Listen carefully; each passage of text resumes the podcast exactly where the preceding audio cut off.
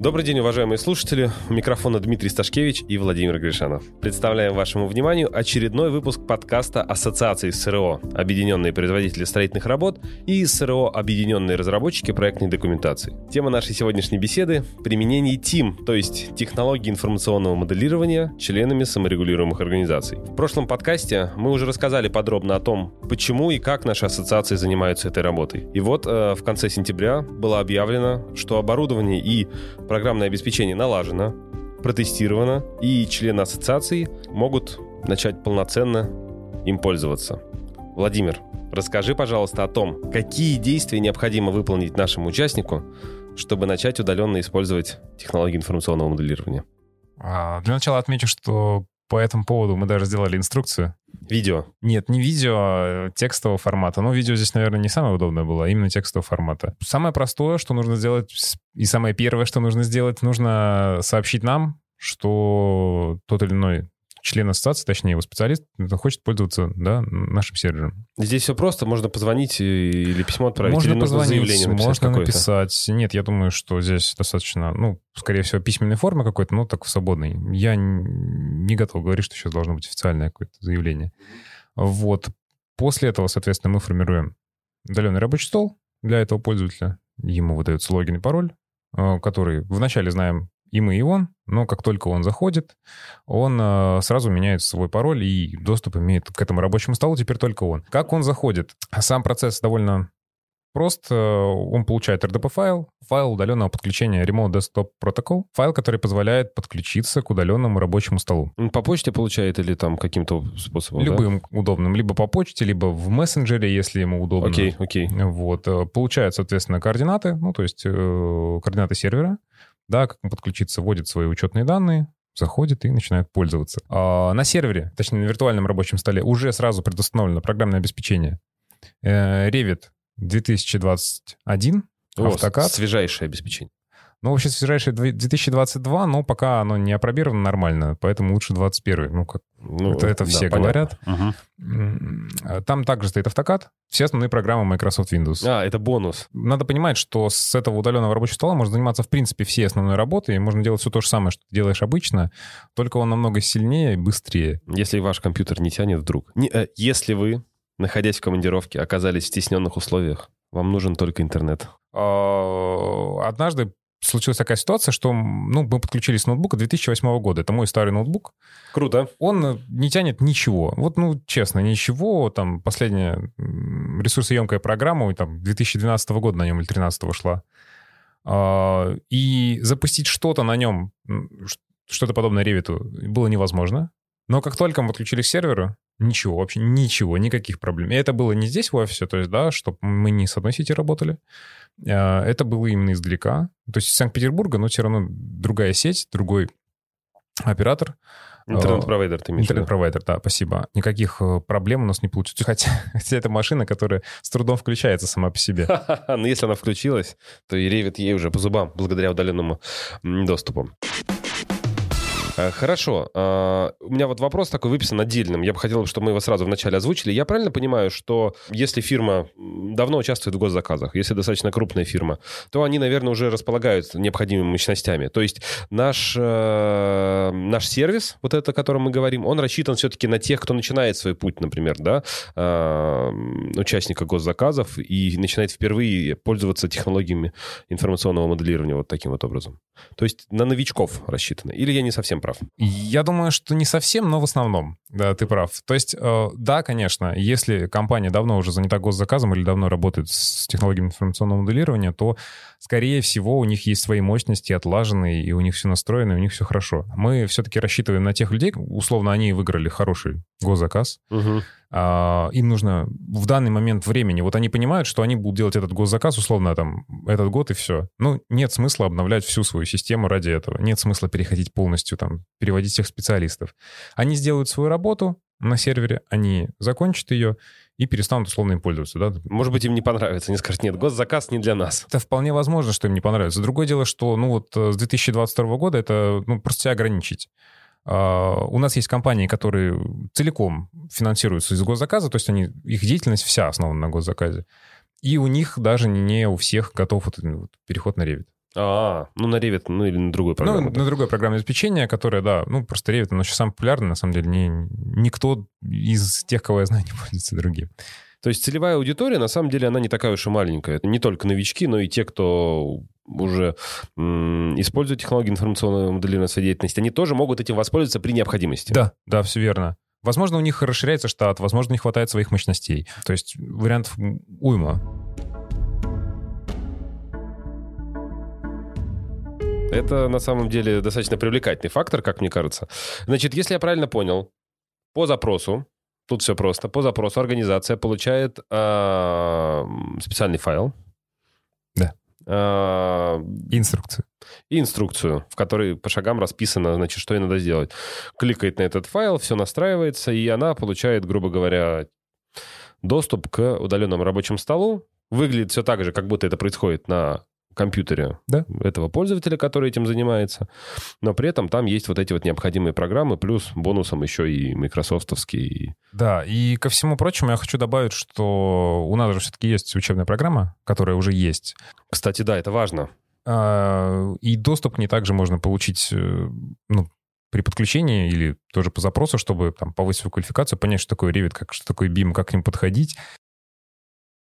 Вот это классно, кстати. То есть не только инструкция и файлик, но еще и видеокурс. Я правильно Да, понимаю? ну он, надо понимать, что он довольно трудоемкий, да, можно прийти к конкретным там деталям. Трудоемкий для освоения, ты имеешь в виду? Да, ну, конечно, там больше 40 часов. То есть надо вникать. Надо вникать, но, Мгм. но можно локально, условно, подойти к некоторым вопросам. Если там нам нужно запроектировать двери, условно, или как-то их поставить, мы можем совершенно обратиться к этому разделу в практической части обучения, открыть двери, как ставятся там, да, или, не знаю, там, кровлю, что, Мгм, что, мгм, что понадобится, и посмотреть, как это делается. Ну, конечно, надо понимать, что работать в новом программном обеспечении лучше комплексно, а не Ну, частями. конечно, лучше сначала там сформировать рабочую среду или как там они там, да, вот, сейчас готовится, готовится а, наша партнерская организация а, Академий большой курс профпереподготовки по... по технологическим процессам в строительстве. Там, то есть, будут затронуты все части возведения здания поэтапно. И все это с использованием ревита от и до. От стадии котлована до это того, это не мы- реклама Revit, а просто Revit мы сочли наиболее удобным. до того, как мы возвели полное здание и сделали соответствующие там спецификации, выгрузки для того, чтобы можно было пройти уже экспертизу и так далее. Мгм. Это не реклама Revit. Revit, на самом деле, просто популярное, самое популярное программное обеспечение. Больше 75% и пользуется по опросу на начало 2021 года именно Revit. Вот, к сожалению, наше программное обеспечение пока просто не догоняет. Вот, а там... архи- Наше архи- отеч- отечественное. Отечественное, да. А архикад, он больше для проектировщиков, а Blend естественно, слишком дорогой. Ну, он там слишком дорогой. Там 300 тысяч с лицензию одну на год. Это прям... Давай напомним, пожалуйста, да, что если ты участник госзаказа, э, даже если ты не проектировщик, даже если ты строитель, ты все равно можешь столкнуться с необходимостью использования да, технологий информационного моделирования. Да, э, важно отметить, если строитель э, так или иначе передает документацию для дальнейшей эксплуатации, и тут, конечно, все зависит от договора. У него может быть, что он сделал работы, и мы закрыли там акты скрытых работ КС и, за- и забыли, но, скорее всего, если это какой-то большой контракт, то придется передавать документацию в дальнейшее ее использование. То есть ее все равно придется формировать в э, стандарте, который придумала наша государственная XML-модель, ну, то есть это вот информационная модель в нашем виде, и Мгм. формируется она все-таки с помощью там, да, соответствующего программного обеспечения. Поэтому ограничить себя тем и сказать, что я строитель, мне это не нужно, ну, наверное, не совсем корректно. Э, Расскажи, пожалуйста, о том, как организована работа. Было направлено участникам ассоциации соответствующее письмо. Э, Насколько я знаю, возникали вопросы. Не мог бы ты пояснить, почему вот таким интересным образом э, организована вот эта вот работа? Ну, грубо говоря, если компания хочет начать использовать технологии информационного моделирования, у нее есть еще... э, Ей необходимо еще выполнить ряд процедур. Вот. Поясни, пожалуйста. А, ну, на самом деле, эти процедуры скорее более формальные здесь. Формальные, конечно, да. все сделано через командитное товарищество. Фор- Полностью это называется командитное товарищество, оператор проектов развития и компания. Вот, командитное товарищество, да. Вот да, командитное товарищество — это такая вот коммерческая форма, то есть это ООО, да, само по себе, но оно в своем составе имеет определенных участников. Они делятся на два типа. Это вкладчики, коммодитисты, в скобочках, и полноправные участники. Коммерческое НКО такое. Своеобразная, да. Коммерческая ассоциация. Дело в том, что именно такой, э, такая форма позволяет вести такую деятельность. То есть мы можем на реальных, э, предлагать как реальную услугу, чтобы пользователи, э, чтобы, точнее, наши члены могли воспользоваться полноправно всеми возможностями нашего Я правильно понимаю, что здесь, ну, это чисто юридически, это просто более, скажем так, э, безопасно. Я бы сказал, что это не... Нет, безопасно плохой термин. скорее более правильно. Юридически более верно, да. Да, ну, некоммерческая структура сама по себе не предоставляет услуги. Ну, она, представ- ну, как бы да, скорее это Ну, все-таки... это если в рамках уставной деятельности, да. А здесь я бы не сказал, что это уставная деятельность. а Все понятно. И командитное товарищество здесь решает все эти вопросы.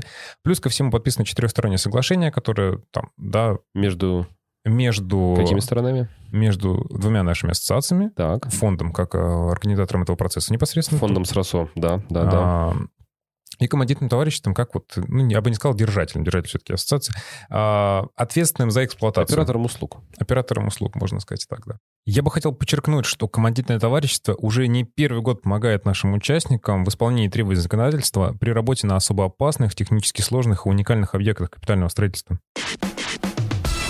Расскажи, пожалуйста, сколько это стоит? Значит, был э, принят членский взнос на общем собрании, участники его оплатили. На эти деньги, собственно говоря, была проведена вот эта глобальная работа. Сколько это стоит? Взнос планировался как на организацию всего этого. Да. Мы организовали. Сервис существует, им можно пользоваться.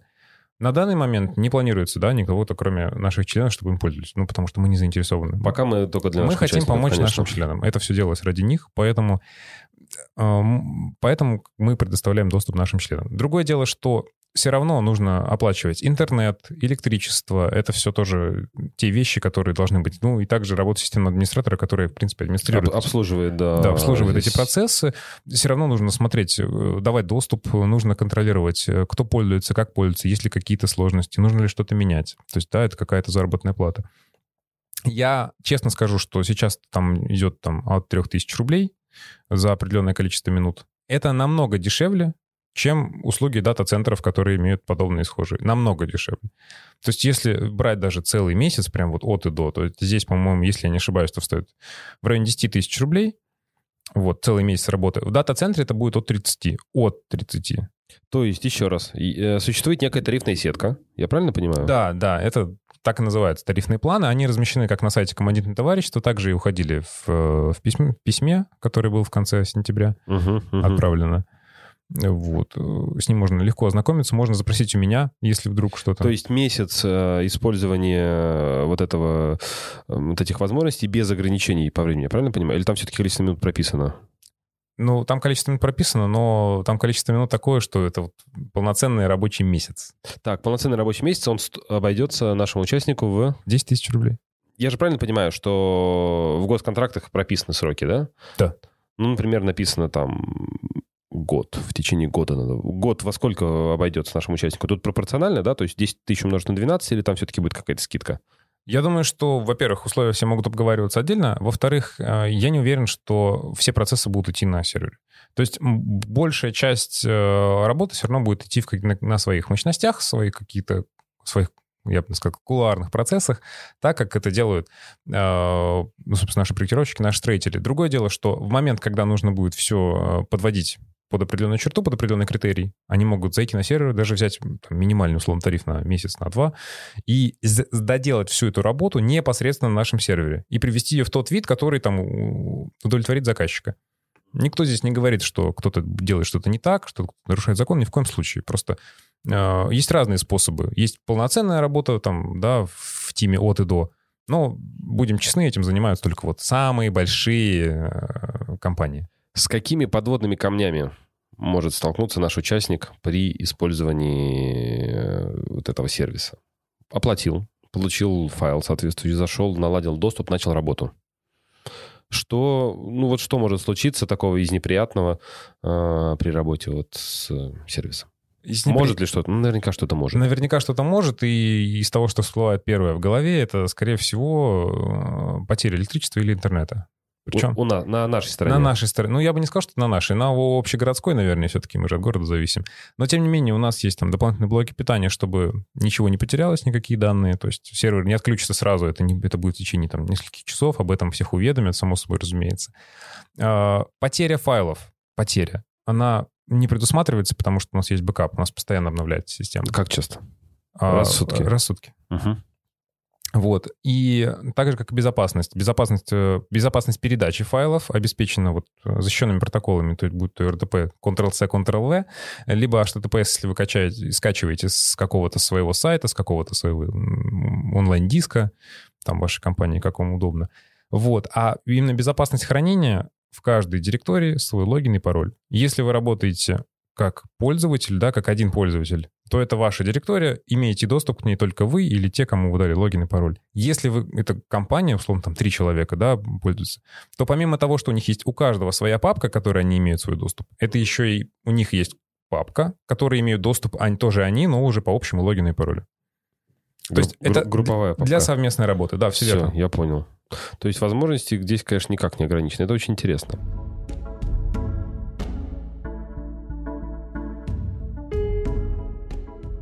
Сколько по времени будет существовать этот проект? Есть ли какие-то сроки? Я думаю, что нет каких-то конкретных сроков ограничений. Это создано для наших членов, они могут пользоваться им в любой момент, когда сочтут это нужным. Будет это начало 2022 года, конец 2022 года или там будет начало 2022 А ночью можно пользоваться? Ночью можно пользоваться. Я, я почему спросил, э, ну, всякие бывают жизненные ситуации. Нет ли какого-то времени, вот когда, допустим, э, как это называется, профилактика, профилактические работы проводятся там каждые сутки, например, там, не знаю, в час ночи. Так, такого нету на нашем Нет, сервере? профилактические работы у нас отведены, это в документе зафиксировано. Обычно это выходные дни. Ну и заранее, конечно же, мы предупредим. То есть в обычно, любом случае предупредим. обычно по выходным можно даже пользоваться этим, да, если кому-то понадобится. Лучше уточнить. Нет, не, не уточнить. Мы обязательно предупредим, если а. вдруг нужно будет провести какие-то профилактические работы. Ну, там, не знаю, поменять оборудование какое-то. Вот, может быть, что-то еще. Ну, это как раз-таки вот пример той работы, которую необходимо оплачивать вот из этих, там, в том числе, Само собой. 10 тысяч рублей. Да, это... это все надо... Ну, то есть вообще... Обслуживать. Процесс совместной работы, он, его надо наладить. И наладить его отдельно — это тоже труд, это тоже деньги, это тоже средства да, на те же самые серверы. То есть проект не является срочным. Он будет существовать до тех пор, пока в нем будет необходимость. Я правильно да, понимаю? все верно. Да. Замечательно.